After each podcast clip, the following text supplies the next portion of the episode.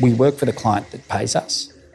We work for the client, which is the community that we exist or that building exists within. And we work for the client that is the planet. And that all three of those things can coexist. My name is Benjamin Law. Welcome to 100 Climate Conversations. It's such a privilege and honour to be here with you all on the beautiful lands of the Gadigal, which is part of the great Eora Nation. First Nations people on this continent have been sharing knowledge for tens of thousands of years, and together they constitute the oldest continuing civilization this planet has ever seen. And we are enormously grateful to elders past and present that we can continue sharing knowledge here on what is and what will always be Aboriginal land. Now, Today is number 88 of 100 conversations that happen here at the Powerhouse every Friday. This series presents 100 visionary Australians that are taking positive action to respond to the most critical issue of our time climate change. We're recording live today in the boiler house of the Powerhouse Museum. Now, before it was home to the Powerhouse Museum, it was the Ultimo Power Station. It was built in 1899 and it supplied coal powered electricity to Sydney's tram system in the 1960s. So it's in the context of this architectural artifact that we're shifting our focus forward to the innovations of the net zero revolution. Now, today's guest is the co founder and director of Breathe Architecture, a Melbourne based firm known for its commitment to environmentally responsible and socially conscious design. Breathe are the instigators of Nightingale Housing. They're a not for profit entity that aims to reshape the housing industry for the better. And he was also a founding signatory of industry action group Architects Declare Climate and Biodiversity Emergency and we're really, really thrilled to have him here with us today. Could you please join me in welcoming Jeremy McLeod? Now, Jeremy, I'm really interested in your origin story. It makes you sound like a superhero already, doesn't it? But a lot of us know about Nightingale Housing. We might have heard about Breathe as well. But I'm interested in you personally. What led you to work in and advocate for um, sustainable architecture? Yeah, well, I guess, you know, we're all the product of our environment, you know, to some extent. And uh, I was lucky enough to have hippie parents born in the 70s. And uh, they cared deeply about the planet and they cared deeply about the humanity, uh, about humanity and other people. Mm. So, uh, you know, when I was five, um, my father worked in a homeless shelter, you know, um, working with people that were, that were experiencing homelessness. And um, he used to take me to work and I would meet you know, these men and realize that they were kind and nice and they were just hard out in their luck. My parents took me to uh, rallies to protect, you know, forests. You know, when the Franklin Dam was being dammed, it was a it was a it was a big topic of conversation in my household. And so I guess you know my parents instilled in me uh, a care for the planet um, and a care for other people. And so when I went to study, I studied. Uh, an undergrad in environmental design, which kind of looked at you know building physics, uh, you know how to build sustainable architecture. And the funny thing about that was that what we saw in you know, in first year was a history of architecture mm. that Romans, you know, and people building in you know uh, what is now Iraq were building sustainable homes 2,000 years ago. And in the 70s in Australia, you know, Michael Mobbs was leading to, you know, great sustainable houses being built then. And then somewhere in the 80s and 90s, we kind of lost our way probably with the cheap imports of air conditioners, and we decided that we could glaze anything and we didn't need to worry too much about the outside and we could solve it with technology. That's really interesting to hear because I would imagine some would assume that maybe the arc has been sustainability wasn't necessarily a preoccupation and then it's become because climate change is at our doorstep. But you're saying that sustainable architecture, sustainable design kind of already was there embedded in the field and then it fell away, and what we're picking it up now? Yeah, I think that what's what's changed is that you know in the seventies in Australia that those that kind of push for sustainable homes back then was based on the idea of you know stopping deforestation, stopping logging, just people basically looking at resource conservation. There wasn't a conversation about climate change because until kind of you know NASA started reporting on global warming, uh, you know it just wasn't a conversation that was being had in the 70s or the 80s. Even when I was studying in the 90s, you know, mm-hmm. we weren't talking about climate change. But towards the end of my studies there, you know, um, it stopped being about resource conservation and it started being about this idea of carbon and climate change. Yeah, so yeah, my interest in sustainability, I guess, was about this resource conservation, about protecting our beautiful landscape that we mm. live in. But I think that what's become abundantly clear to me is that, you know, it's the C word, right? It's carbon. And we have to focus on that and solve for that. And so after I finished studying environmental design, I went on to study architecture, went out into the world to practice architecture and realised that the built environment is the single biggest emitter of carbon. Like it's 37% of global emissions come from the built environment. And so many of you know the places that I was working or the colleagues that I was working with weren't engaged in any form of trying to solve for that. The built environment is the lowest hanging fruit. Mm. It's the simplest thing that we can solve for. So and that's what kills me. That's what's that's what's so frustrating about it, right? That what's what's hard is changing agriculture, you know, changing uh, transport, particularly air transport, uh, changing manufacturing of very specific things. You know, how do you, the, the, the technologies don't even exist for. But to solve for carbon in the built environment, we know how to do two thirds of that right now, and we don't. Let's get into the specifics of that because if you're saying it's low hanging fruit yep. and two thirds of it can kind of be addressed right now, what, what does that actually look like? Oh, so it's not hard at all. We can all do it today. So, um, step one is electrify everything. So, the pathway to net zero for us, you know, and the lowest hanging fruit is we electrify everything firstly.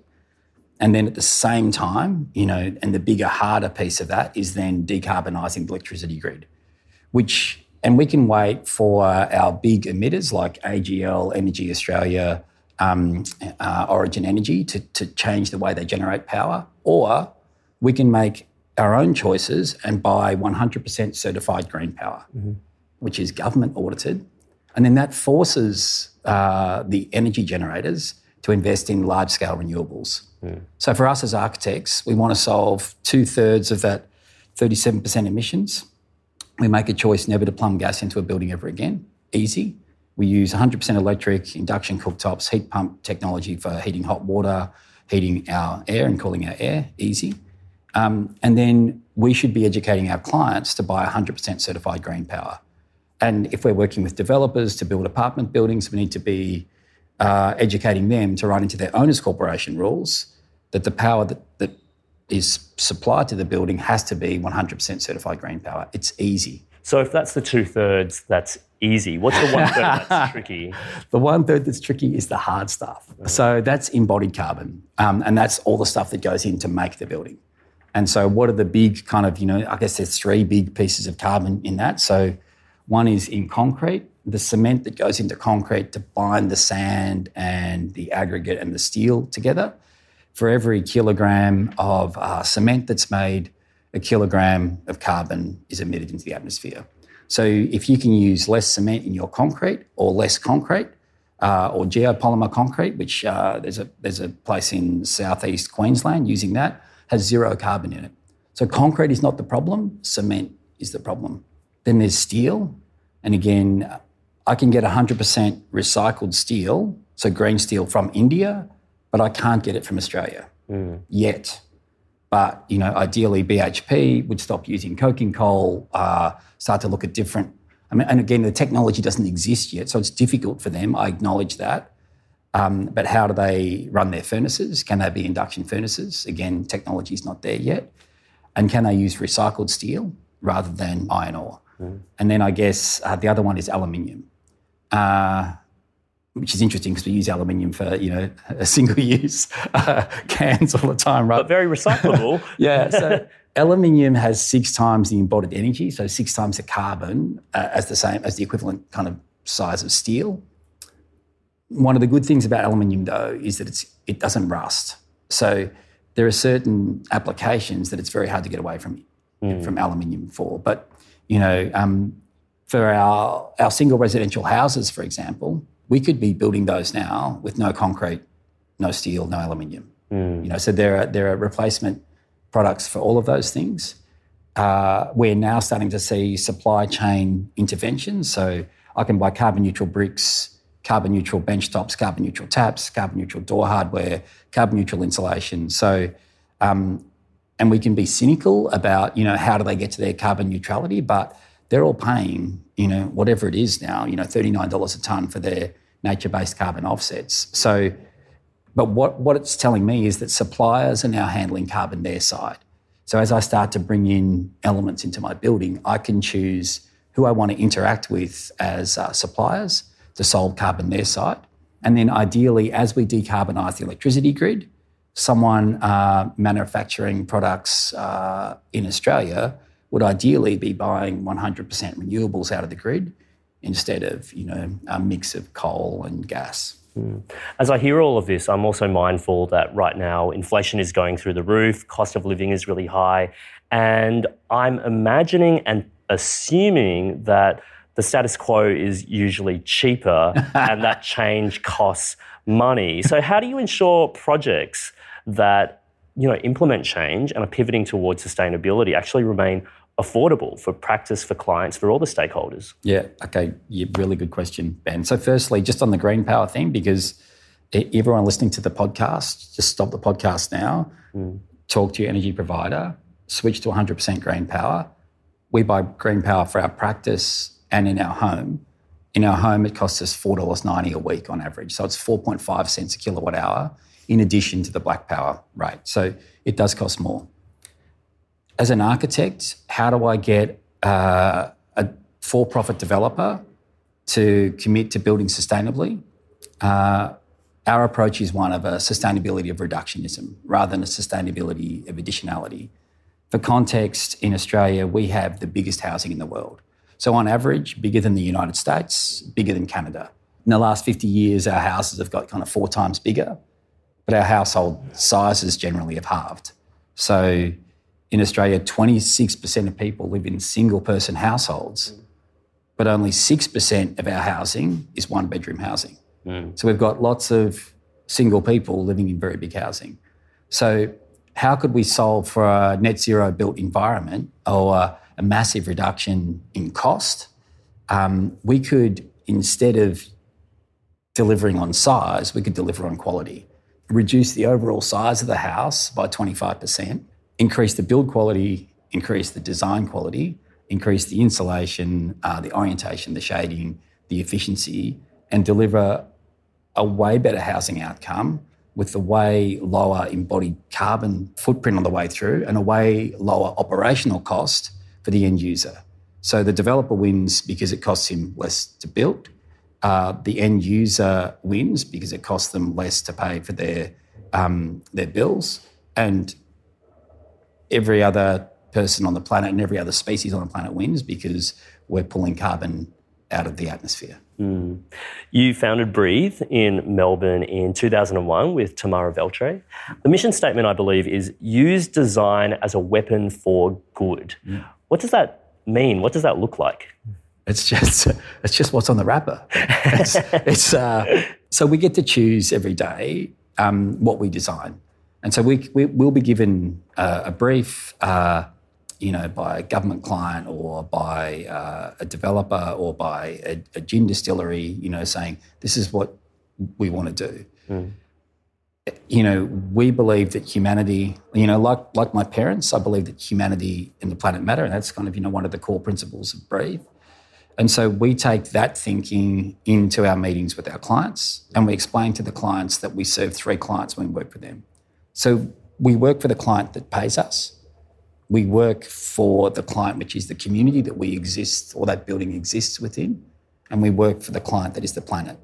And that all three of those things can coexist. Mm. And then using a reductionist approach or a minimalist approach um, rather than a technological sustainability approach, adding in complex technologies which cost more. Um, we pride ourselves on getting everything built that comes through our door. Like, you know, we, we build 90% of the work that comes through. We don't often do feasibility studies or business case studies that don't get built because we understand if we want to have impact, it can't just be a great idea, it has to exist in the real world.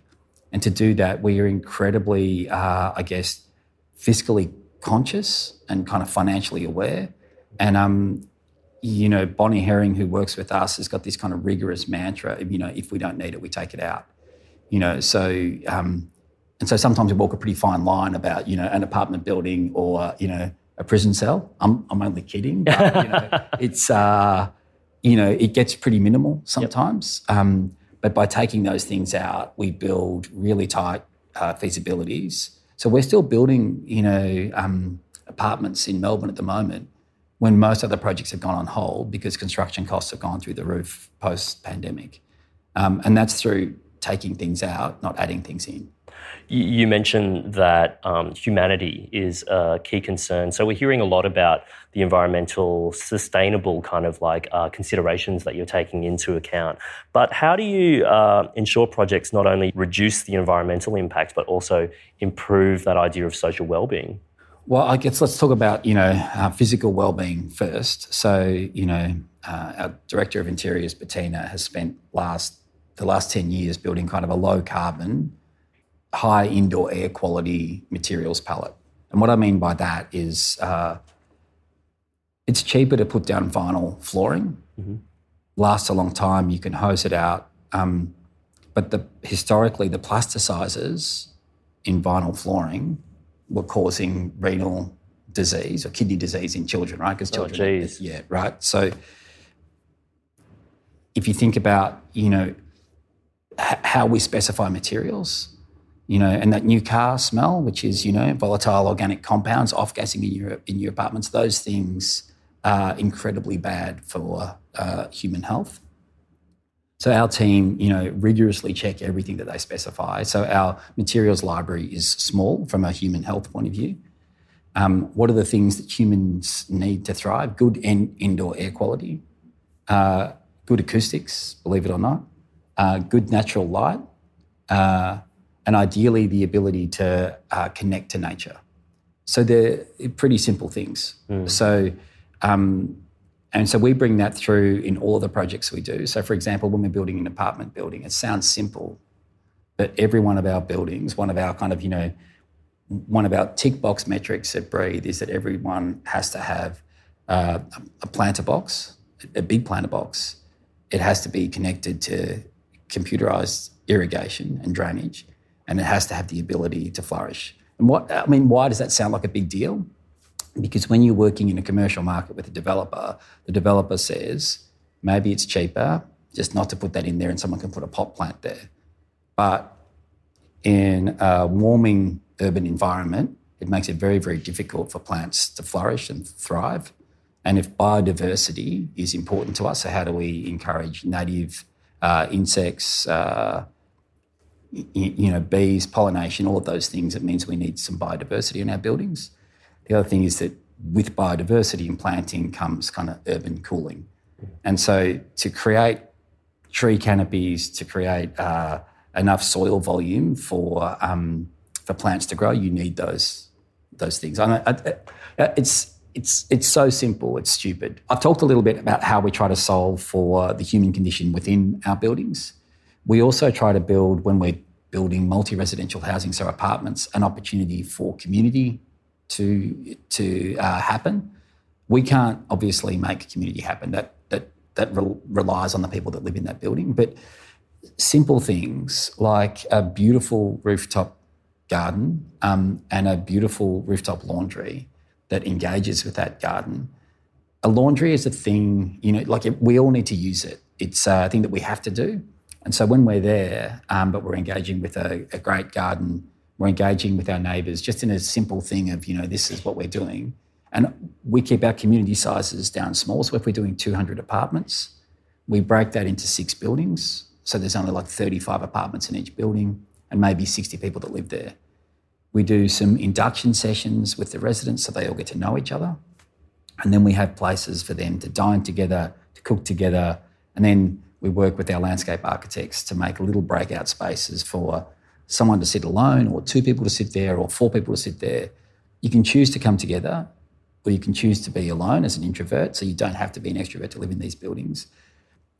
But even the introverts have to wash their clothes. Mm. And that's an opportunity to build really simple connections. And so we think about community within the building uh, and community size. And then more broadly, we soften the edges of all of our buildings. So wherever possible, where our building hits the ground, We just set the glazing line back in by 600 millimeters to make a seat. You know, we think about what happens on the ground floor. We work to kind of, with the developer, to cross subsidize one of the ground floor tenancies to get a social, uh, a social enterprise to come in, teaching some kids how to work in hospitality um, at a concessional rent of $100 a week. So we, we do a bit of design of the feasibility model uh, that would mean a bit of civic generosity, some other organisations coming in. So it's not just, as architects, we're not just designing the building, we might be designing the owners corporation rules to mm-hmm. say, here's the clause that says you've got to buy 100% green power. Um, here's the clause that says you've got to do an annual carbon audit, and that gets baked into the OC rules. Yep. um, and then in the feasibility, we have an intelligent conversation with the um, developers about who should come into the ground floor. Is it a not-for-profit organisation which is doing um, teaching kids how to play piano? And what's the benefit of that? And why does that help you as a developer sell your apartments? Because suddenly you've got a building that means something, and people want to be there. Mm. So the developer wins, the community wins, the kids learning how to play piano win. So I hear like two guardrails there. One, you can force some things through regulation um, and through documentation, and the other thing is like foster things through design and design principles. I like that. Um, there's a nice segue to talk about Nightingale Housing because Breathe were the instigators of Nightingale Housing in collaboration with six other architecture firms. Tell us about Nightingale Housing and what are the fundamental principles that underpin it? As architects, we thought we thought that the answer to we I mean we were naive, right? so we, we thought the answer to climate change, to you know, a housing crisis, to kind of this you know, social isolation epidemic, we thought the answer was in architecture mm. and that you could design your way out of it. You know, you'd design a building that would be cheaper to build, so you'd solve the affordability piece. You'd use an architecture of reductionism so that you could solve the sustainability piece. You'd you designing the things that I talked about, so kind of an active ground floor plane and some places for residents come together so you could solve the community piece. But the bit that we didn't design in that first building, the Commons, which was the prototype before Nightingale, we didn't design a financial model around it, which means that when you bring someone else in with money to deliver that, their basic mode of operation is to extract financial value out of that proposition. And when the core principle is making a profit, not delivering housing, there's mission drift. Mm. And so what we realized is to if we really wanted to deliver on sustainability, on affordability, you know, on social connection, then we needed to control the purse strings. Um, and we needed to take profit out of the agenda. And instead, we needed to see housing as a basic human right. And how does that even work in a system, in a country, in a government that really does see property as you know, uh, equated to profit. So you're working within that system. You can't break the system. So what does it look like to remove profit from the equation, at least with one project? Can I digress for one minute? Please. The 2016 census says that we, as the third wealthiest country in the OECD nation, had 116,000 people experiencing homelessness. Mm. So Finland uh, has a housing first policy where their aim is to have zero homelessness. Yeah. And the idea behind that is like, well, you can't do all the other things with life unless you have the house over your head first, right? So they've gotten rid of primary homelessness. Correct. And, you know, and the multiplier, like, you know, from an economic point of view, you spend less on correctional facilities, less on policing, less on healthcare, less on kind of, you know, um, all the other wraparound services you need when you've got hundreds of thousands of you know people experiencing homelessness. And the federal government has just set aside ten billion dollars for the uh, for the HAF, the uh, Housing Australia Future Fund. That's great, but they've also just set aside three hundred and sixty-four billion dollars to build submarines that may or may not be ready by 2050. What I'm saying is that homelessness in this country does not need to exist. It's a political decision. And under Menzies, there was this, you know, great idea that Australians would own our own houses and we would be this aspirational country. And so I guess from the 50s through to the 90s, that was the plan, right? Everyone would buy their own home and everyone would be upwardly mobile. Mm-hmm. That was great. In the late 90s, capital gains tax exemptions came in. And the funny thing about Australia is that if you sell your house in Australia, you get 100% tax free gift, right? So you buy a house for $100,000 in 1980, you sell it for a million dollars in the year 2000. 20 years later, you've made a million dollars and you pay 0% tax. Mm. It's a very unique tax position. And what it's essentially done has changed Australia's housing from housing as basic human right to housing as asset and investment class. Mm. Because you know everyone's financial advisor will tell you that you know the best investment you can make is in your primary place of residence. Yeah. We are having this conversation in Sydney where the dominant mode of conversation is about real estate as an asset. So, with that structure and system in place, going back to Nightingale, what does it look like to make a not for profit housing model? How does that practically work? Uh, okay. Yeah. So again, it depends on where you think you can have agency in your life. And so, you know, can I lobby federal or state government to fix the housing system? I can try. You know, we can all try to do that. Um, and we get to choose when we go to the election to try and do that. Or we can play with the cards we're dealt, which is you're right, we operate within a system where it's been decided that the, that the, that the housing market, the, the property market, the property developers will be used to deliver housing to our people. I mean, it's kind of insane, right, mm. as an idea. So in Vienna, 70% of housing is owned by the state, great quality housing, and there's no ridiculous kind of house prices. Everyone's housed well. Anyway, so Nightingale is an attempt to hack or to use design. So we design a we design a financial model to kind of hack the system. So if the system is broken, design a new system. Mm. And the big play in that is just taking profit out of the equation. So we go and source our money from, you know, impact investors, people that care about the city, care about the environment, uh, care about uh, homelessness. We ask them to put in money. We agree to pay them a return on that money, but we cap the upside. So we cap the return on that. We don't cap the downside, so they're still taking risk on that. And then uh, we build our own environmental guidelines because the National Construction Code is nowhere near uh, what it needs to be. You know, look, we're 10 years behind Europe in, in, in terms of energy efficiency or electrification. So to, to build an apartment normally, you would need to have a minimum of, of five stars. In Nightingale, it's got to be a minimum of seven and a half stars. To build an apartment, you know, generally, like in Sydney, you can plumb gas in. In Nightingale, it has to be 100% electric. To build an apartment generally, you can buy the dirtiest black power you want. If it's a Nightingale, it has to buy 100% renewables. If I'm building in London or in uh, New York, there's an inclusion rezoning requirement which says I have to build in 20% uh, affordable housing or social housing as part of the housing mix. So 20% affordable housing, 80% market housing. And that needs to be tenure blind so that you know all the apartments are the same. And so we're delivering for all sectors of society.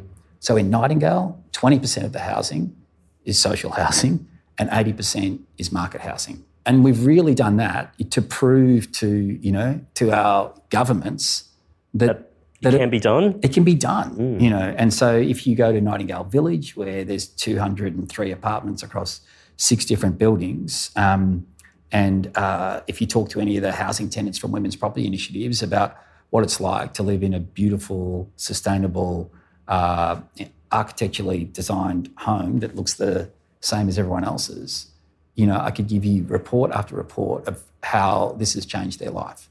You know, because they feel part of society, not kind of you know on the edges of our society. So what I hear is like Nightingale has become like a physical testament that other stakeholders don't have excuses, including government, right?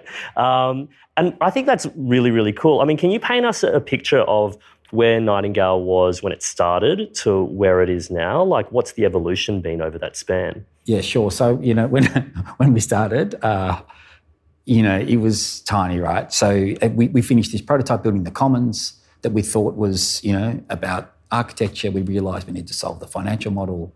We wrote this kind of manifesto about how we needed to solve the uh, the financial piece as well.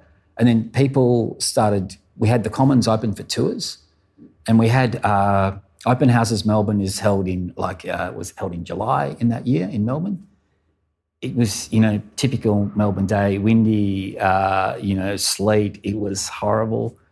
And a hundred, no, a thousand and sixteen people came through an apartment building in the back blocks of Brunswick to see what a, what a different future would be like, which is pretty interesting for us.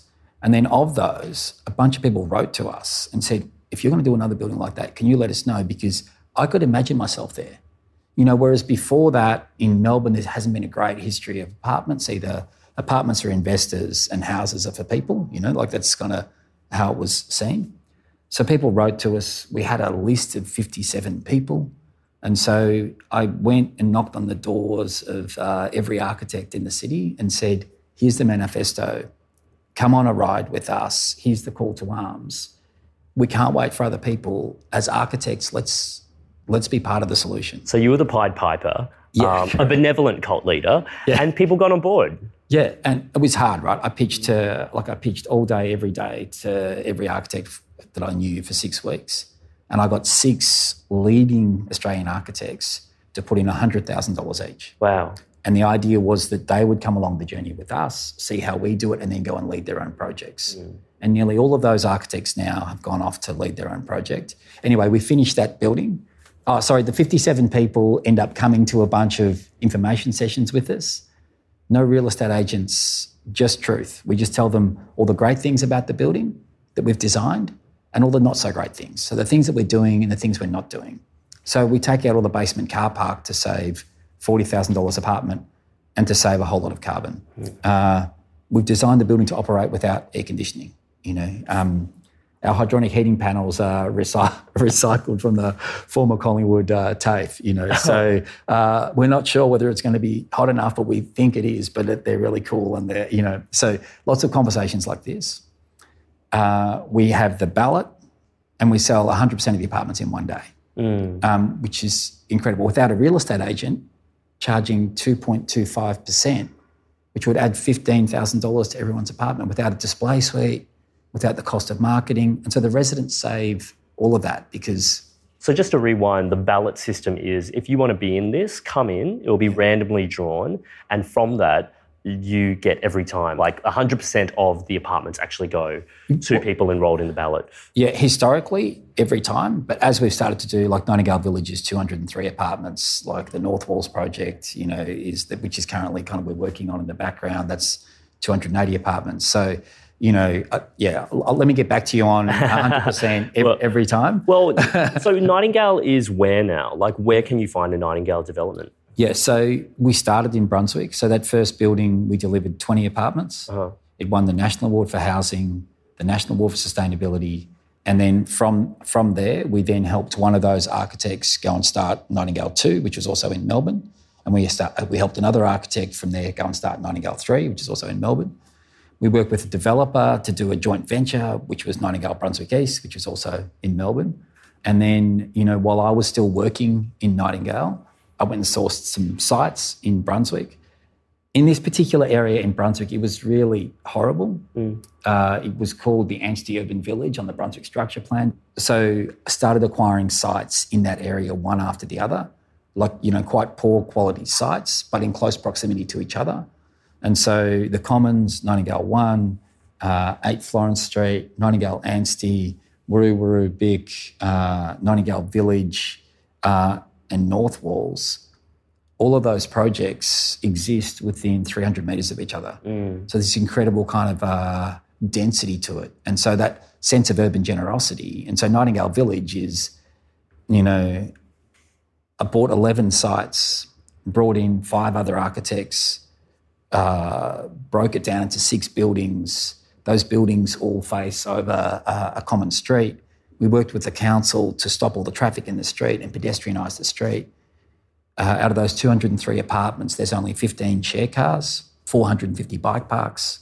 Um, but the street has no driveway, no cars. It's all about pedestrians, humans, kids, dogs, you know, Japanese restaurant, Japanese grocer. Like it's, you know, um, you know, not-for-profit bike bike shop. You know, like lots of great things all happening on the on the ground level. So Nightingale currently has delivered about 420 apartments.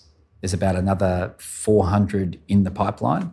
Um, I finished up as managing director there uh, last June, and Dan McKenna, the new CEO, is heading up Nightingale, doing a terrific job in a really tough market. We just finished a project uh, last year in Bowden in South Australia. A project in Fremantle was finished last year. And the first ever Nightingale project in Sydney is happening in Marrickville at the moment mm. with great Sydney architects, uh, SJB, working with a, with a not for profit organisation called Fresh Hope, who worked with their church arm. I mean, the, the property market, the housing market in Sydney is so cooked, mm. It, it's not even funny. So the only way that Nightingale could come to Sydney is with the church group putting its land in for free.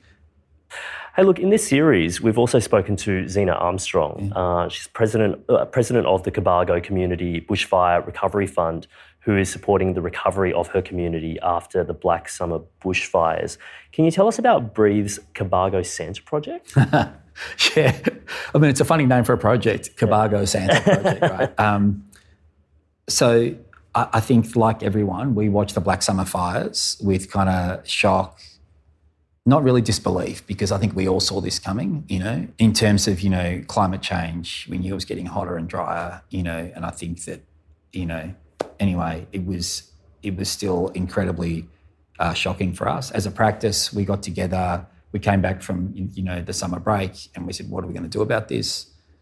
We'd seen the footage of um, Scott Morrison going to Cobargo and trying to shake that uh, the, the fireman's hand and he wouldn't shake hands with him. And then Scott Morrison said, oh, I think he was, uh, I think he was tired. Mm. And the fire chief said to him, no, he's just lost his home. Mm. So Madeline Sewell from our practice wrote to um, the Cobargo RFS. And so we didn't know how to solve everything. And we said, but what, what are we good at? We, we're architects, we're good at fixing some things. And so we're going to tailor and focus our efforts onto one thing. So we can't fix the three and a half thousand homes that burnt down, but maybe we can fix one of those things for someone who really deserved it. We wrote to that um, to that firefighter and said, "Can we can we help you? Mm. Can we offer our services to help you rebuild your home?" And he wrote back to us and said, "Thank you so much, but I'm fully insured. I'm actually covered." Mm. But one of our other volunteers uh, lost everything He's also the town Santa. And so he wrote a little bit. He wrote a little bit about this guy Dave, um, and him and his wife Barbara have at the moment like five adopted children or fostered kids living with them. So they're these incredible wow. kind of generous humans, pillars of the community. Yeah, yeah. And and anyway, so he said, "Could you help? Could you help him?" And we said, "Of course." And when we asked them from a brief, what did they want? Mm-hmm. They didn't care. They just wanted a home for them and their kids. They were so unegotistical about it. And so um, we just then spent the next two weeks calling everyone that we knew asking for donated materials. Mm. And so we literally got the wall cladding, the windows, the appliances, the paint, everything got donated. And obviously, nearly everyone said yes. Mm-hmm. But we built a spreadsheet of all the things that we had. And, um, and then I said to Maddie, okay, here's the, here, here are the things that we have build a house out of this. You mentioned that he wasn't too concerned about what kind of house it was, just as long as they had a roof over their head. But I imagine one primary concern is one that is, I guess, climate proofed or has some sort of um, protection against disaster. Can you build a house like that? What does that look like? Well, to be totally honest, I don't think you can. Mm. I mean, it's a real challenge, right? Because people want to live close to nature one of Dave's neighbours told us that his house didn't burn first; it was torn apart by you know essentially uh, incredible wind speeds in the centre of this kind of you know fire. Um, so fires generate their own weather systems, you know, at, at, that scale. And so as it tore his house apart, it then burnt. So it didn't kind of you know come through the window. So how do you build a, a fireproof house? I think it needs to be a concrete bunker with steel shutters on it. That's, I think that's what a real fireproof house looks like. Can you build a house that is resistant to fire? Absolutely. Mm-hmm. And that's what we did for Dave and Barb. So it was a simple corrugated iron shell on the outside. We put a sprinkler suppression system on it. Um, so we got you know big water tanks on there. We made sure the water tanks were steel, not plastic, because their other water tanks had right. burnt to the wow. ground in the, in the fire. And importantly, we wanted to build a house that wasn't going to add to climate change. So right. we educated Dave and Barb soul of the earth about the importance of electrification and the importance of green power. And then, you know, Talia from our office spent time with them talking to their energy provider to make sure they got 100% green power.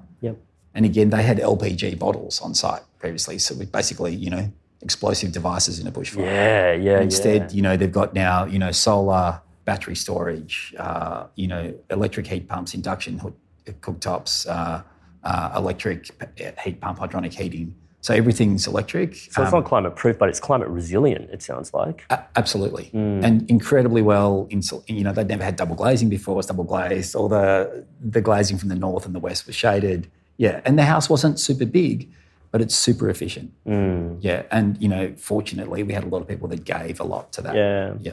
Well, Santa gives so much. It's good to give back to Santa. um, now, if if Breathe is the band and uh, Nightingale is an album that Breathe has put out, what other albums are in the works? Well, I- I think that um, for us, if we think about agency, you know, and so thanks heaps for having us here. I want to thank the Powerhouse for having us here.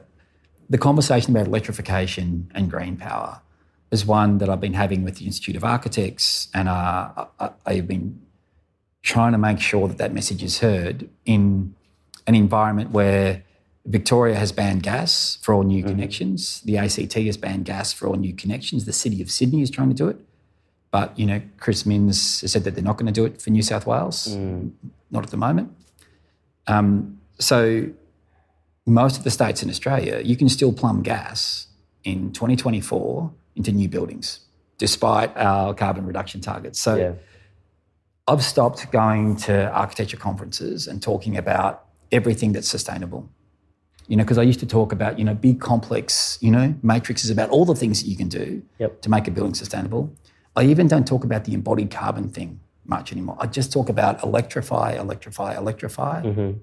100% green power, 100% renewables. Because it's a simple message that's within reach. And I, yeah, and I just want everyone just to do that one thing, and then we'll come back around and we'll deal with the embodied carbon piece. So, to that, I worked with a local electrician in Brunswick, of course. He was talking about he wanted to start this thing called Goodbye Gas. So, 5 million homes in Australia still have existing gas connections. So, as architects, we can solve, you know, and developers and the government can solve for new buildings. But what do we do with all of the existing, existing houses with existing gas infrastructure? And um, everyone is nervous about trying to get uh, trades in, particularly after you know the pandemic, where it was you know, and home builder where it was tough to get trades in. Thing you know, it seemed difficult. So we got this young guy, Ben Russell. We worked with him. We did a little capital raise, and we started a company called Goodbye Gas. And then we put one of our great strategic thinkers from Breathe, Marcella, and we placed her in that organisation. So she works there and she leads most of the home consultations to explain to people the simple things they can do to electrify their home. And then she works client side so that she organises everything so it's effortless. So the tradies turn up on time, they take their boots off, they come in, they change the induction cooktop, uh, they change the heat pump water heater, they might change, you know, the old gas heater for, you know, a high efficiency uh, split system air conditioning. When they finish, they wipe down all the benches. Marcella makes them vacuum everything. They go back out, they put their boots on, they give a nice handover. And then Marcella goes through everything with the client. And when it's done, she's like, okay, that's done. so it's meant to be effortless. Yeah, and you've definitely sold um, the Asian Australian market with just noting that they're taking their boots off as they enter the house. So that's something that's happening right now. Yeah. 100 Climate Conversations is partly a conversation about the present and partly a conversation about the future. So let's project, say, into the future 10 years, because 10 years, things can change a lot for the better or the worse. What would you like to see happen in the next 10 years when it comes to Australian design and architecture? Can I? Yeah, I'm just going to blue sky think. Um, there's going to be a federal government and a state government, and there's going to be alignment on that. We're going to build housing for all Australians. We're going to change the way that uh, we see housing. It's going to be a basic human right, not an asset class to be traded for profit. And every one of those houses is going to be right sized. Um, people are going to get what they need rather than what they want and what they've seen in a magazine. And I think every Australian is going to take it upon themselves to do the simple things that they can do in their everyday life to solve for climate change. So uh, no one's left there sitting sitting there saying, "I don't need to be part of that." And what I what I mean by that is that we can all buy 100% green power, even if we're renting. We can all change our superannuation from we don't care what our super company invests in into saying we want the ESG, uh, you know, stream of that. We can think about who we bank with, and does our bank, you know, lend to fossil fuel exploration, or does it not? So we can all take those things. We can all eat less meat. Mm. We can all eat more vegetables. I'm not saying don't eat meat at all. We can all fly less. Mm-hmm. We can all catch a train. There are all these simple things that we can do, and, it, and none of them need to be hard. Mm. So I think that that's the thing. I think that we should all do the simple things. So there's a vision there, there's homework for all of us. But speaking of which, um, you've taught various units at Melbourne University over the years. What are you instilling in tomorrow's architects when you teach them? What are the lessons they need to be aware of? So the world is changing so fast. And um, I think historically, architects studied architecture thinking that they would be designing big houses for wealthy people. You know, and I think that that's uh, not that meaningful today. You know, um, so when I take uh, a thesis class at Melbourne University, I start by showing all of the slides of my previous graduates that have gone on to work in housing policy or sustainability or uh, to make uh, video content which talks about kind of you know impact and change. Some of them work for you know uh, social housing providers. Mm-hmm. So I think that architecture is such a great way to study design to solve problems, but that problem isn't necessarily designing a building. Mm. Our problems are bigger than a single house, you know, on the cliff edge. So yeah, it's the way I, I try to ask my graduates or my students, you know, what's the future that you want to create and how do you get upstream to design that future? And sometimes it's not drawing anything. It's a really good place to leave it. Jeremy McLeod, thanks so much for taking the time to talk to us at 100 Climate Conversations. Thanks, Eves Ben. Could you please join me in thanking our wonderful guest today, Jeremy McLeod, everyone?